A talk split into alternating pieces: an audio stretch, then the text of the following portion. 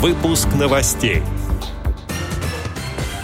В Госдуме предложили при тяжелых заболеваниях начислять выплаты по инвалидности с момента постановки диагноза. Логос ВОЗ выпустил тактильные пособия для обучения шахматам. Далее об этом подробно в студии Алишер Канаев. Здравствуйте. Здравствуйте. Издательско-полиграфический тифлоинформационный комплекс «Логос ВОЗ» выпустил два альбома с тактильными шахматными диаграммами. Пособия помогут изучить расстановку фигур на игровом поле, ходы фигур и различные игровые комбинации, а также решать шахматные задачи, сообщает «Медиавоз».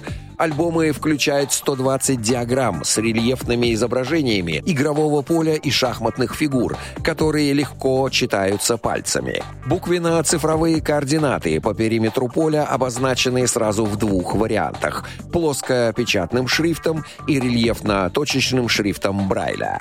Диаграммы напечатаны на страницах из тонкого пластика. Готовые страницы сброшурованы в альбомы по 35 листов в каждом. Пособие адресовано адресована школам для детей с нарушением зрения и местным организациям ВОЗ, где действуют шахматные секции.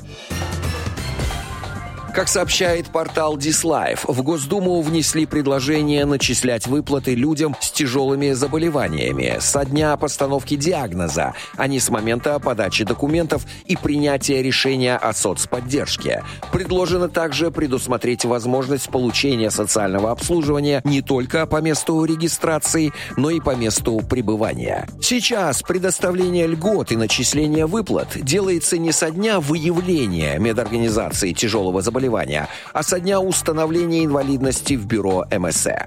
Нередко у человека время оформления занимает месяцы, хотя он уже нуждается в поддержке государства, и государство эти деньги готово выделять. Кроме того, в настоящее время получить социальное обслуживание можно только по месту регистрации. Отдел новостей «Радио ВОЗ» приглашает к сотрудничеству региональной организации. Наш адрес новости собака радиовоз.ру. В студии был Алишер Канаев. До встречи на «Радио ВОЗ».